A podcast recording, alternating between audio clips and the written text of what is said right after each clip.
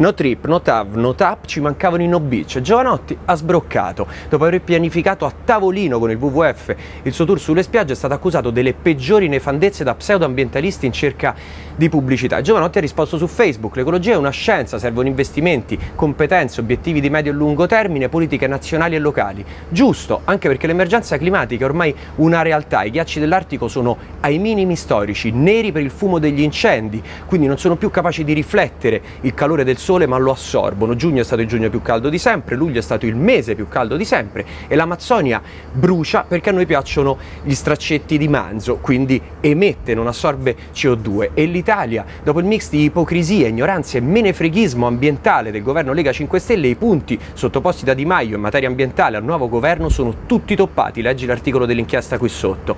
Povera Italia, pure in materia di ambiente siamo pieni di pippe. E questo è un minuto.